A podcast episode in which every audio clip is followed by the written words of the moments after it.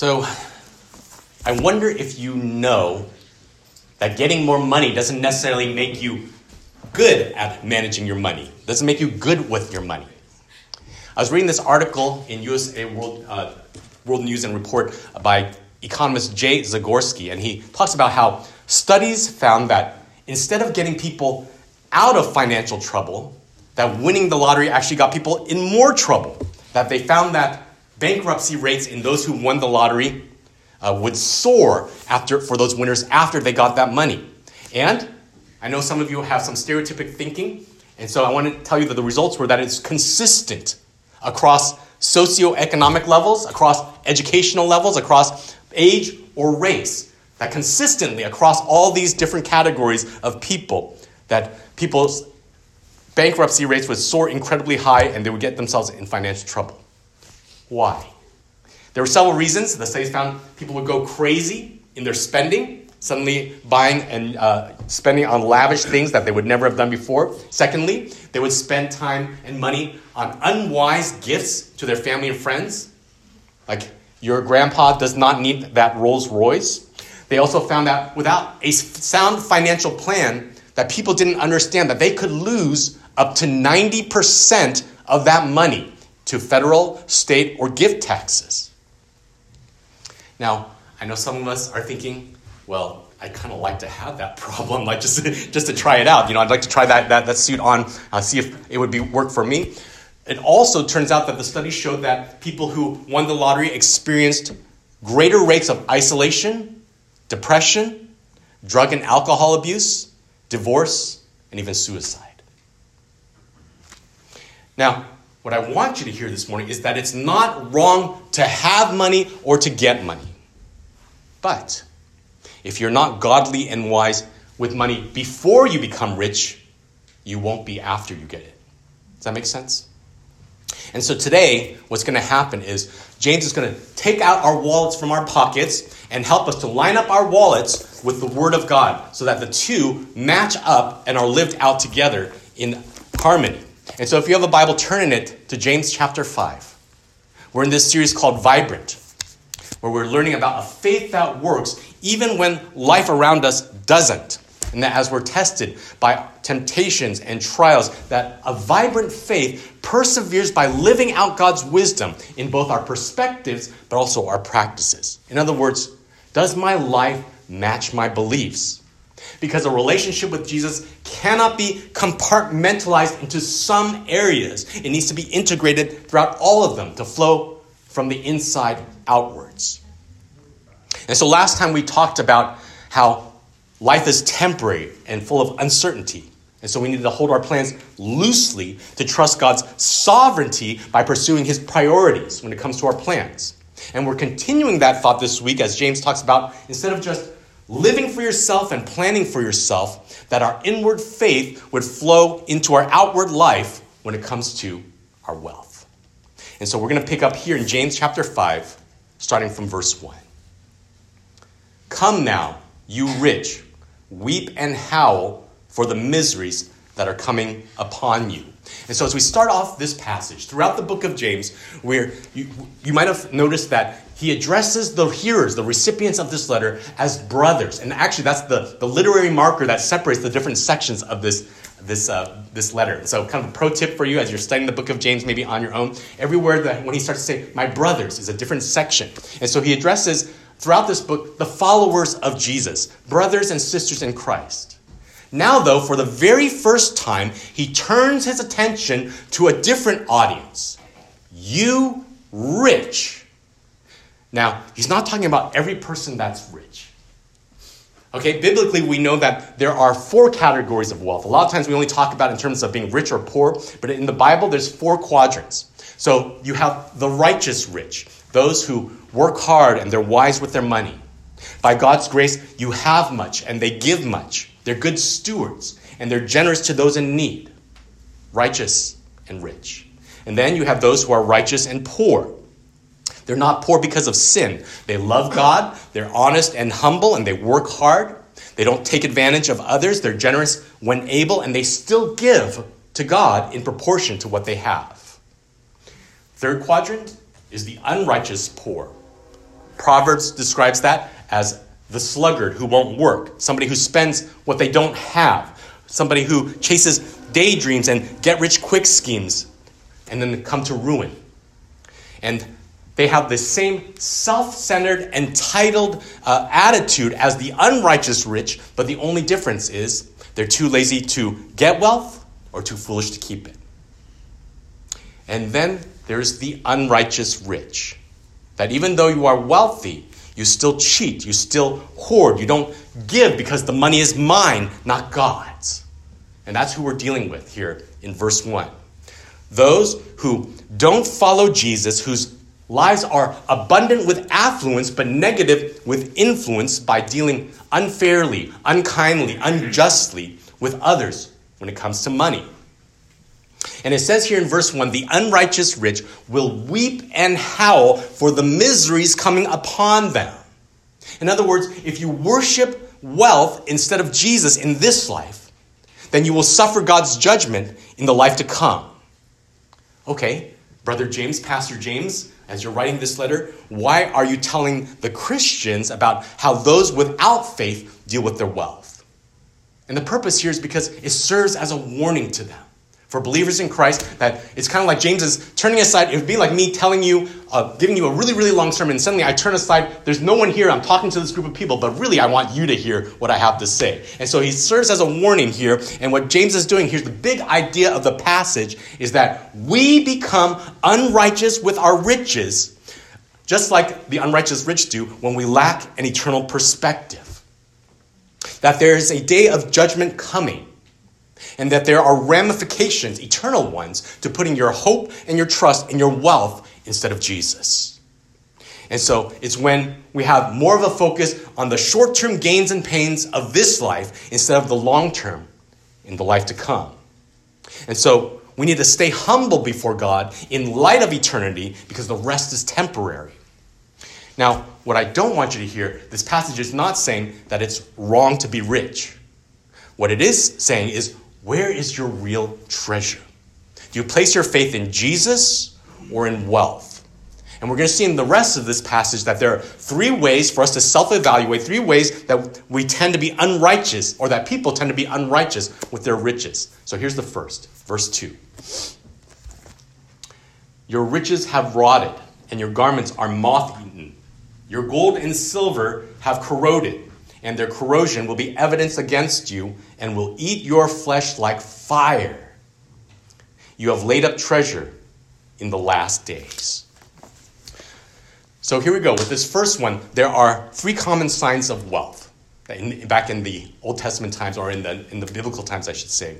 Excess grain, garments, or gold. And so think of a, a wealthy landowner. They would have a bountiful harvest, and then they would put all the surplus into a storehouse that they built. Secondly, they would have a closet full of fine clothes because it was considered a status symbol back then. Uh, what the rich would do is they would change their robes for various occasions throughout the day. So here, here I am with my morning time clothing, and then I'm going to meet with a, a big wig person or a local leader, and I'm changing to another outfit. And then I go to the temple and wear a different outfit throughout the day. And I know that sounds kind of silly to us, but if a person back then were transported into your life today and walked into your closet, they'd be like, you have more than one outfit? You have different clothes that you wear when you go to work? Or when you and then when you come home from work, you change into a different set of clothes when you go on a date? And you have a different set of clothes to go to the gym? You have special clothes that go when you go to bed? Oh, that's nice. They're soft. You're rich. That's what he would say to you. And so you have to think about back then it was very different. And maybe we're not so far off from the rich, those who were considered most wealthy in their society back then we are very similar in lifestyle to them. Thirdly, most people back then lived hand to mouth from paycheck to paycheck, and only the rich were able to accumulate extra money that they could save or invest. And so in verses 2 and the beginning of verse 3, Brother James points out the problem with continuously saving and storing all this excess for yourself. That all your unused grain is starting to rot. All your unused clothes are getting chewed up by moths. All your unused gold and silver is corroding. In other words, all this stuff that seems permanent and valuable from a worldly view will completely perish and is worthless from an eternal view. Now, here's why this matters. Second half of verse 3 all this waste, all this rot is damning evidence against you in your trial, where God is the judge, and what the sentence will be is that you'll be consumed by fire. What is he talking about there? He's talking about hell. Because we're continuously investing our treasures in the wrong direction. Instead of upwards towards heaven, actually investing in hell, even up till these last days. In other words, when he's talking about last days, what is he talking about? That's biblical words for judgment. When King Jesus returns, when all of history is rolled up and all of eternity is rolled out, and Jesus judges all of mankind. And the outcome is if you are judged by what you do and what you have in your wealth, you receive eternal condemnation. Because sin separates us from God and His joy and His life forever. But if you trust and love and follow Jesus, you'll be judged by what he does at the cross, what he has, righteousness, and experience reconciliation, eternal celebration with him forever. So is this passage saying, well, don't save up any money, just give it all away? The Bible teaches us, actually, in many passages about money to save some, to invest some, to give some, to spend some, even on ourselves. So the problem here isn't saving, the problem is hoarding, where we grab as much as you can, keep as much as you can, till your storehouses and your closets and your account are bursting and rotting with excess, unused for other people and helping without applying it to the glory of God or to the good of others, because the money is mine, not God's. And so the point here is that hoarding invests in what is perishable instead of what's permanent. That you and I, we have a tendency to seek security in the things of this world, but it's perishable. When we should be considering judgment and eternity because that's permanent. And that there's this tendency to place our faith in our wealth instead of in Jesus to save us and to satisfy us. And this passage says, our stockpiles condemn us. I think about how uh, East, on Easter Sunday, 1976, there was a 79 year old woman named Bertha Adams. She died alone in her home in West Palm Beach, Florida. Coroner's report the cause was malnutrition. She had wasted away to less than 50 pounds, a full grown adult, less than 50 pounds, because she never spent money on food. Instead, she would go door to door and beg for things from her neighbors. And as the preliminary investigators came to her house, they found her house to be a nightmare because she hoarded everything, like kind of like the background picture uh, that we have up on the screen. So she would hoard all this stuff, but amidst all this clutter, the investigators found two keys to two safe deposit boxes from two different banks. And as they went and opened up those resources, the combination of stock certificates and cash totaled over 1 million dollars. Her hoarding was tragic because all this great wealth, it all went to waste, it all went to rot. She could have taken care of herself and many other people. And the problem wasn't that she was saving money, it's that she was worshiping it, that she held it so tightly and clung to it as an idol. And so, if I have a tendency to hoard, what's going to happen is I'm, I constantly worry about my finances and my future. Do I have enough cushion? Do I have enough stuff to enjoy for tomorrow? And I may stay up late, wondering under a pale moon where I see a lot of stars, is enough enough? And so I saw the sign and opened up my eyes that so much of my security and my comfort and my joy are invested here in things that do not last. And so I want to start off by asking you what is that grain, garment, or gold that you hoard? Is it property? Is it your portfolio? Is it your entertainment? Is there stuff that you like to have, stuff you like to eat, stuff you like to wear? What are you clinging to that's per- perishable instead of permanent? Verse 4 Behold, the wages of the laborers who mowed your fields, which you kept back by fraud, are crying out against you. And the cries of the harvesters have reached the ears of the Lord of hosts. So, what's happening here is that there are times that our gain comes at someone else's expense. That as we try to be godly and wise with our money, we carefully save and carefully invest. But am I being fair and just and generous to other people? And so in verse 4, Pastor James wants you to imagine that you are a landowner and that you hire minimum wage workers to harvest your field. And, and business is good. You have a big harvest this year. But you don't pay much and you don't pay on time. And so we want to ask ourselves Am I defrauding and depriving other people? Am I dealing unfairly with someone, taking advantage of those with less influence and affluence than me? Because the reality is, we're often happy to have integrity and generosity when our life and our finances are stable. But when push comes to shove, if for me to gain, someone else has to lose, well, that's just life.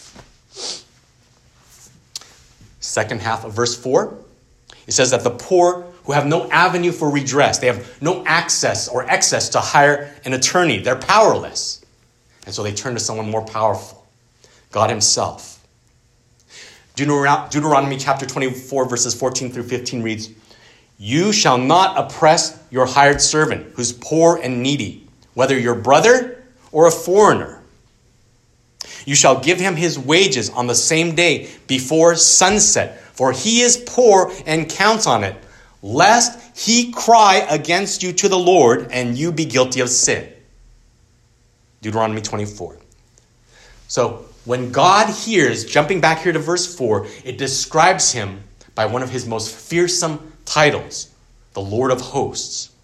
And the picture there in the Old Testament was of God as a great warrior, God as the commander over the heavenly hosts, over all of the angelic armies. Suddenly, that's who you're contending with. That's who you're going to war against. You face his judgment, either in this life or in the one to come. And so the point of this second section is don't be like the unrighteous rich, profiting off the powerless, pits us against the powerful God of hosts. It means that as you make money, keep in mind powerless people. Is what I'm doing harming them, neglecting others, especially those in need? Secondly, we keep in mind the powerful God would he be pleased with the way that I make money and affect others? Now, I know every person in this room and watching at home, you think of yourself like, well, I'm a pretty good person. I don't do that. I don't harm others. Are you sure about that? Paul Piff, he's the a professor at uh, UC Irvine. Uh, he did this experiment about how does money influence human relationships. And he did it by uh, having a rigged game of Monopoly, where what he would do was he would ran uh, uh, in all these games he would randomly assign one person in the game to have twice as much riches as the rest of the players. For example, when that player would pass go, they get to collect double the salary of other people. Okay? And as they're playing this game, every time they ran this experiment, a dramatic difference began to emerge. The person who was rich in this game, who started off rich and always got more money, would start to move around the board louder. They would smack their pieces on the board in a kind of a show of dominance. They were more likely to display signs of dominance. They would start to become ruder. They were less sensitive and more demonstrative about their material success, saying things like, Well, you're just going to lose it all soon, anyways. Or, I could buy out this whole board right now if I wanted to. they were demonstrably meaner the more money that they had. Now, I know it's kind of like, well, you're thinking, this is just a game, though. Professor Piff also did similar experiments with those individuals with real life wealth. And he found that the results were identical. And so, for example, he tested people's willingness to stop for pedestrians at a crosswalk. He tested people for also playing, a, if they would cheat in a game, whether they would share money, a monetary gift with a stranger even if they would take candy from a jar that was clearly labeled for children. and in every experiment, every single one, the higher the income was connected to meaner behavior. And so he writes, or he says, our findings were this that as the level of wealth increased, feelings of compassion and empathy would go down, feelings of entitlement and self interest would go up. And the conclusion of their study, in a, in a, nutshell, was that money makes us meaner towards those with less. And I would add, particularly if you are not viewing it through the lens of eternity. And so I want to ask you again do you deal unfairly, unkindly, or unjustly with people who are financially dependent on you or financially influenced by you? Well, I don't have a I don't have own a big company, but perhaps you have people that work for you. You have people who rent your property. You have people that serve you at a restaurant or at retail. People who provide childcare or a contractor. People who need help from you. Do you use them or bless them in God's eyes? Now you should be thinking, well, you know, maybe I don't fit either of these categories. I don't hoard and I don't harm others. There's one more category of unrighteousness in dealing with wealth that I want you to consider. Verse 5 You have lived on the earth in luxury and in self indulgence. You have fattened your hearts in a day of slaughter. You have condemned and murdered the righteous person. He does not resist you. Verse 5, Pastor James lays out an accusation that you and I, we have lived on the earth in luxury and self indulgence. So maybe you're not a hoarder. Maybe you, you don't save it all for yourself, but you spend it all on yourself. You are living your best life. And so for many of us today, we don't pursue having a ton of stuff or, or just hoarding money, but we pursue experiences. I want to have the most luxurious vacations. I want to eat the most exquisite foods. I want to have the most Instagrammable adventures. Or maybe you're not that fancy. That even if you don't live that kind of high end life, that our lives here are often consumed by constant comfort, pleasure, ease. And so the second half of verse 5 says that as we're fattening ourselves on the high life, it's like a calf being fattened for the day of slaughter, for the day of judgment. So I want you to imagine yourself as a cow. and you are looking at this other cow. Well, that's not fair. How come he gets to eat that greener grass over there? How come he gets to be so plump and so fat while we starve over here? Don't envy that cow because he's being fattened for the barbecue. You don't want to be that cow.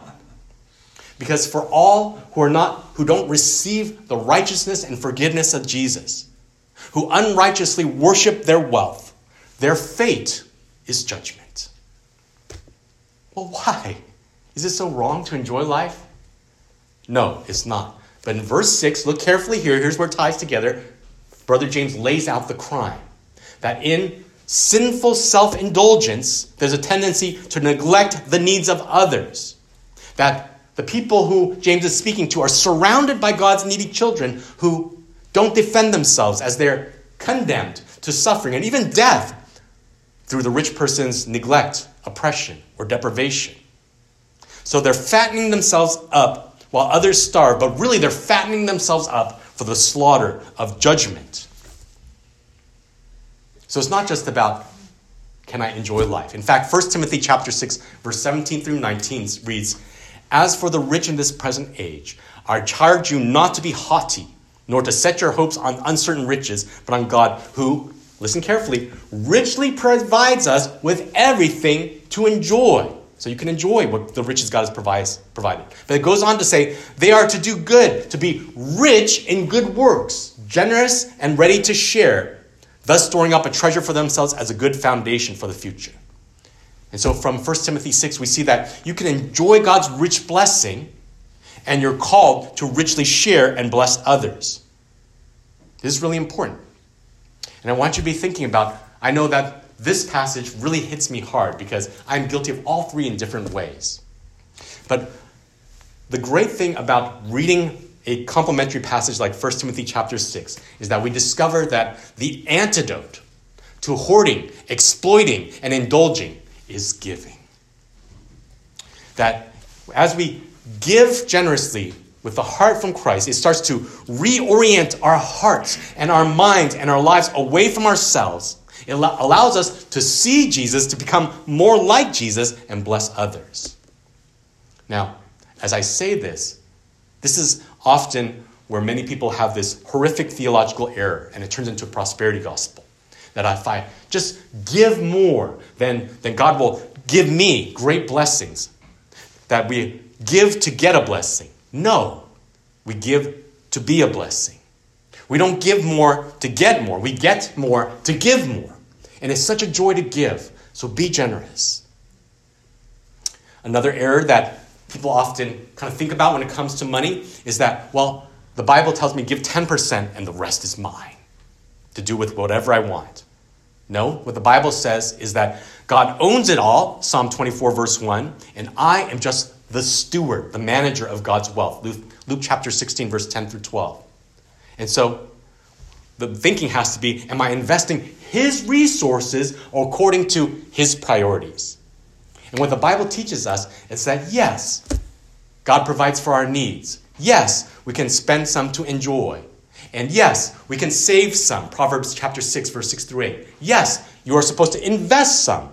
Ecclesiastes chapter 11, to multiply it and invest it for the future. And yes, you should leave some to for as an inheritance. It says to your children's children, even not just to your own kids, but to your family to create generational wealth. Proverbs chapter 13, verse 22. And yes, we are also to give regularly to God. Proverbs chapter 3, verse 9, 1 Corinthians 16, verse 2. And also to give to the needs of others. Hebrews chapter 13, verse 6. Give generously. That is the antidote to our hoarding, to our exploiting, to our indulging. Now, some of us, well, I don't have a lot of money, but you have a lot of, lot of stuff. Have less. And so you can give some away to people in need. You could sell some and give that money, but be generous.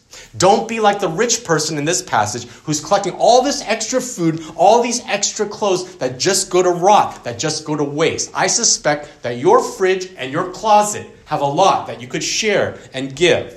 And even though the rich person in this passage, their harvest and their business was good, but they still didn't see people or help people in need.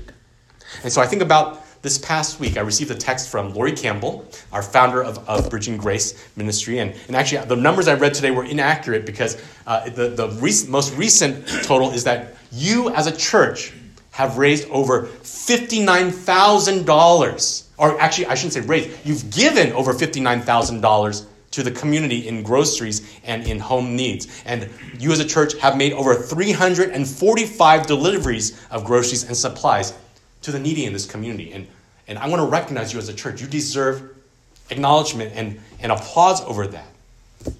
And you may not have a lot of money, but the current greatest need is your time and your effort to perhaps help deliver to just one family per month as a demonstration of the gospel and the gift of Christ. You see, giving transforms us, it reveals to us the generosity and the grace of God.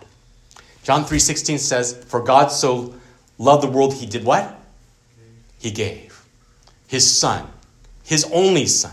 And so the gift that the Father gives to us is the life, death, and resurrection, the righteousness, acceptance, and salvation of Jesus, the very Son of God.